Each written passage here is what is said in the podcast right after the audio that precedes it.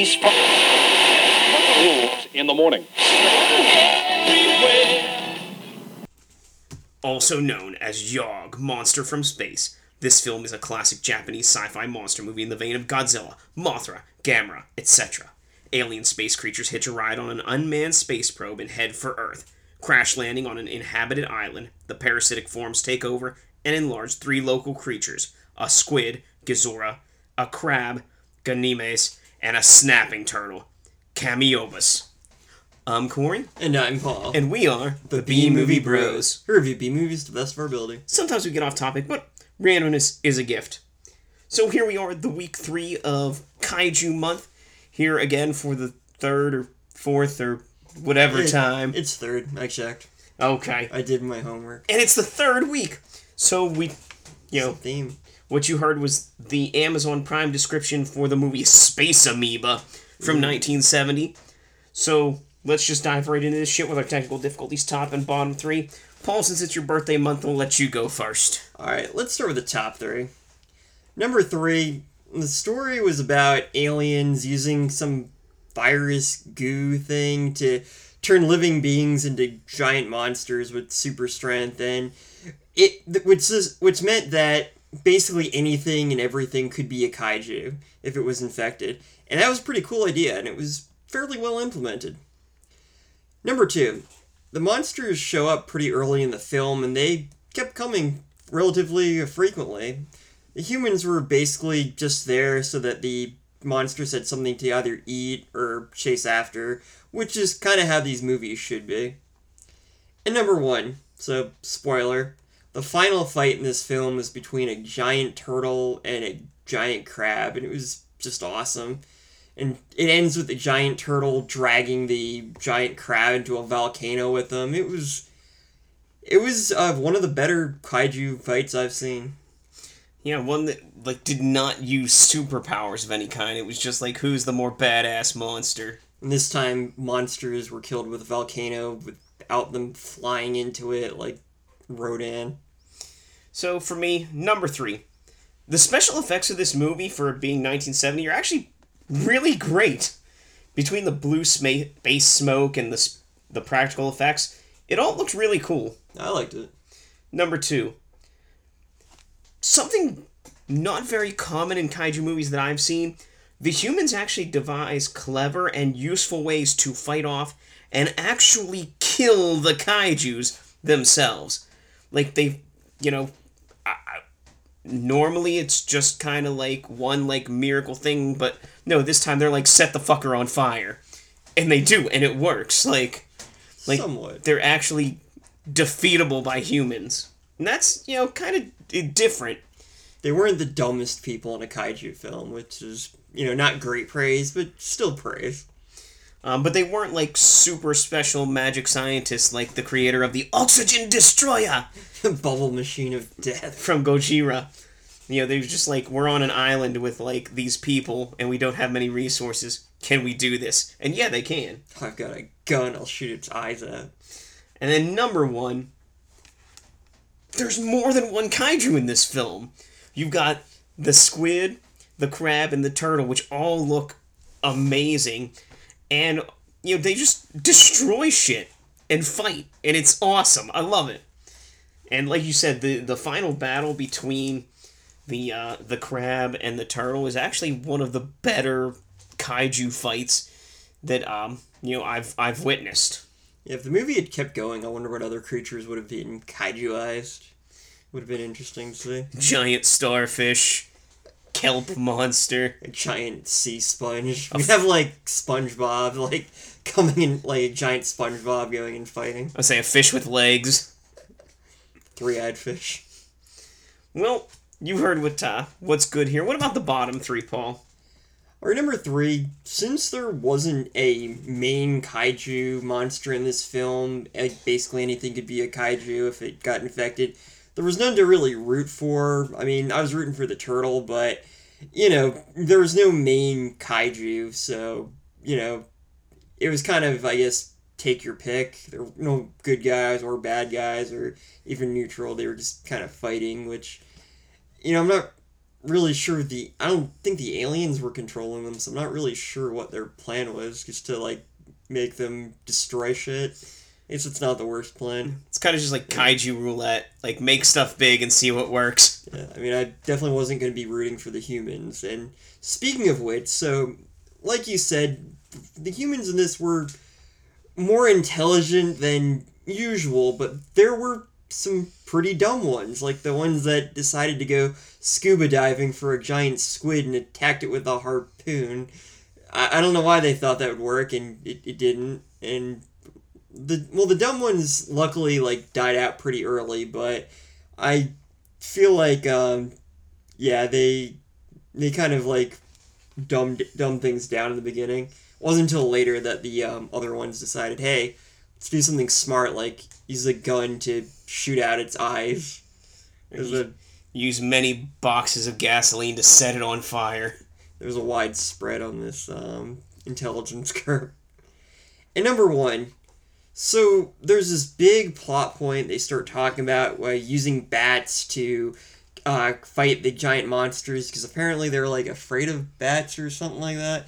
It was I- real I- weird. I missed it. But then the bats end up dying, so that doesn't really go anywhere. And I, I couldn't help thinking, why would you introduce this in the first place if you weren't gonna do anything? In fact, there are scenes where they're like, "Oh, look, the bats," and you don't actually see them because I don't think they actually made any giant bats.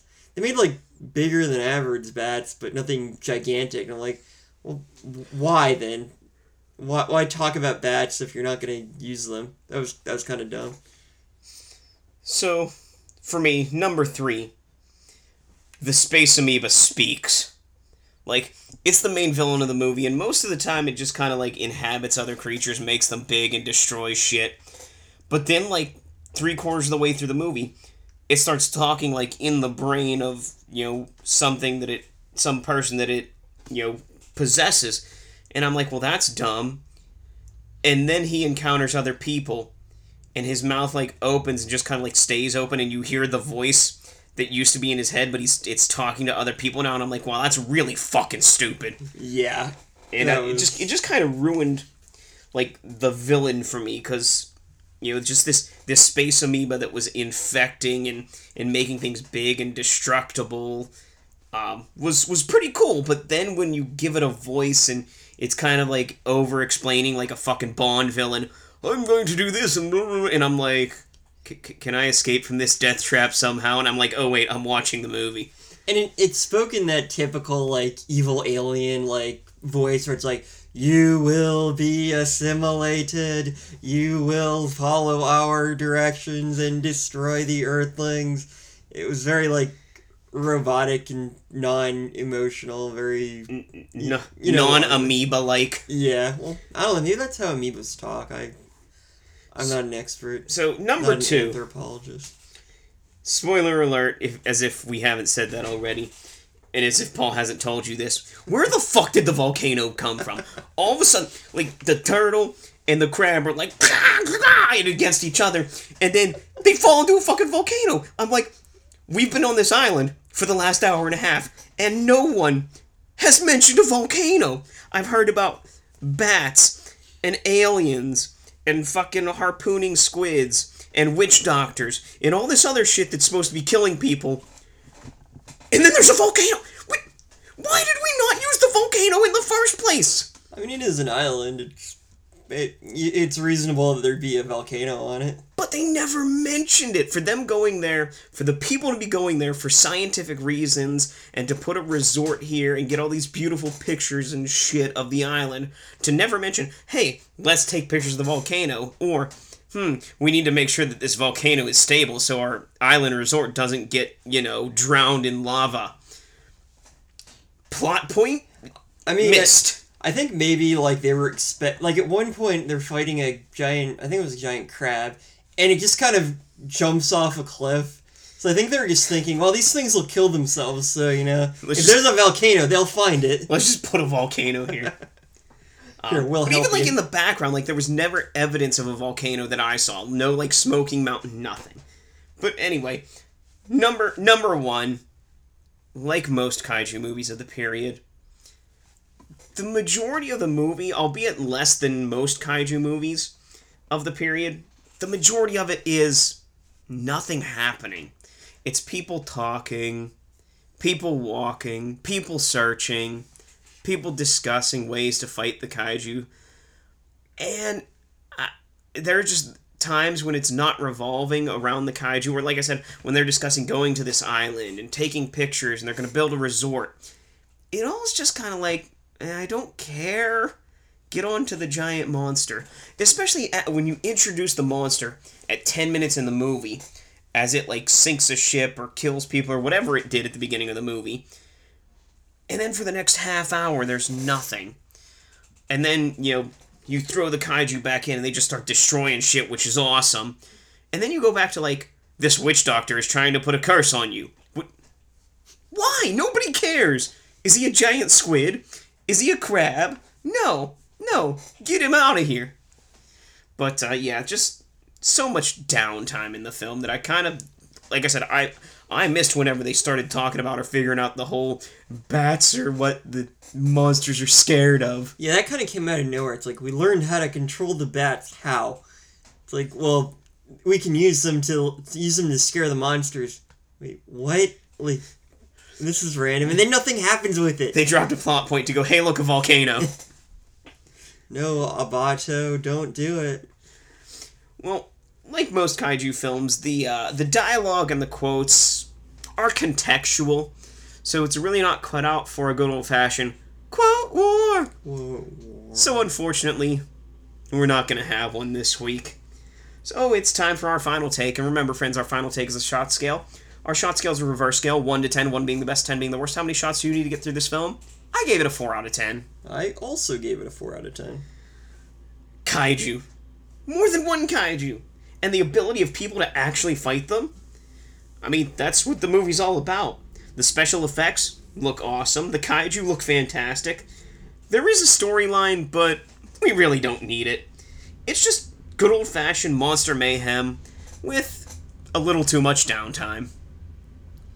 So in general, kaiju films outside of the like Godzilla verse and the Gamera verse, they tend not to be great.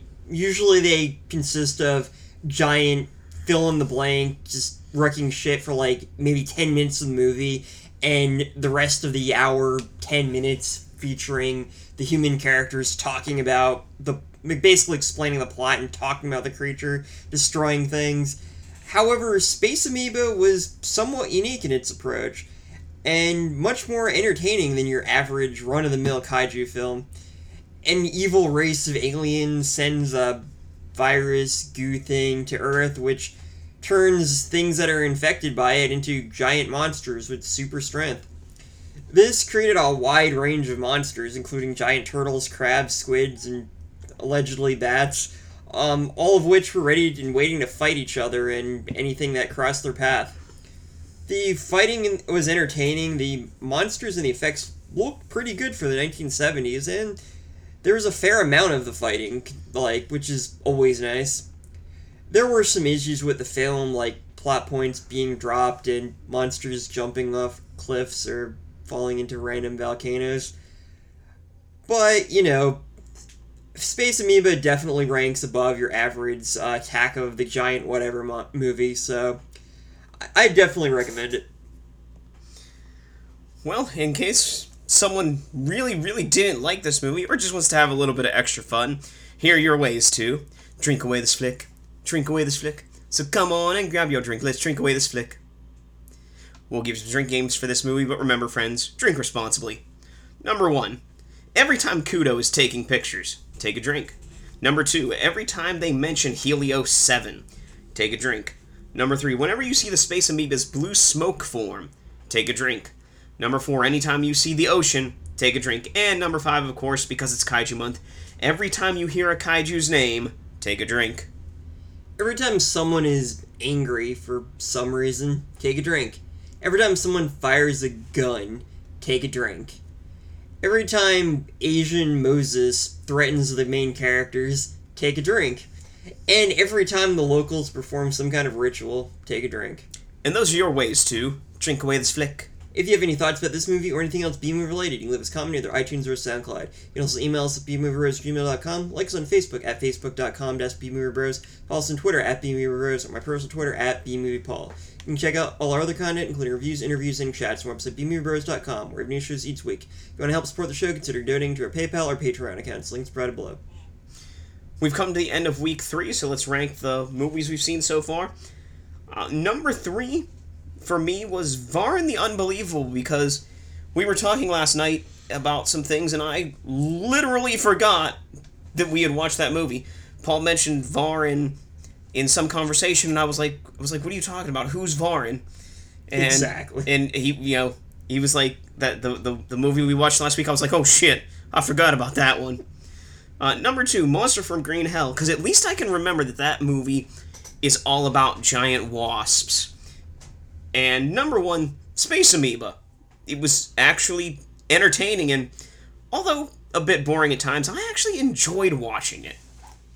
Number three, I put Monster from Green Hell. It was just so boring and hard to get through that not even the ridiculous wasps could really make up for it. Number two was Varan the Unbelievable. Wasn't good, but there's a version of it that's better, so there's that, I guess.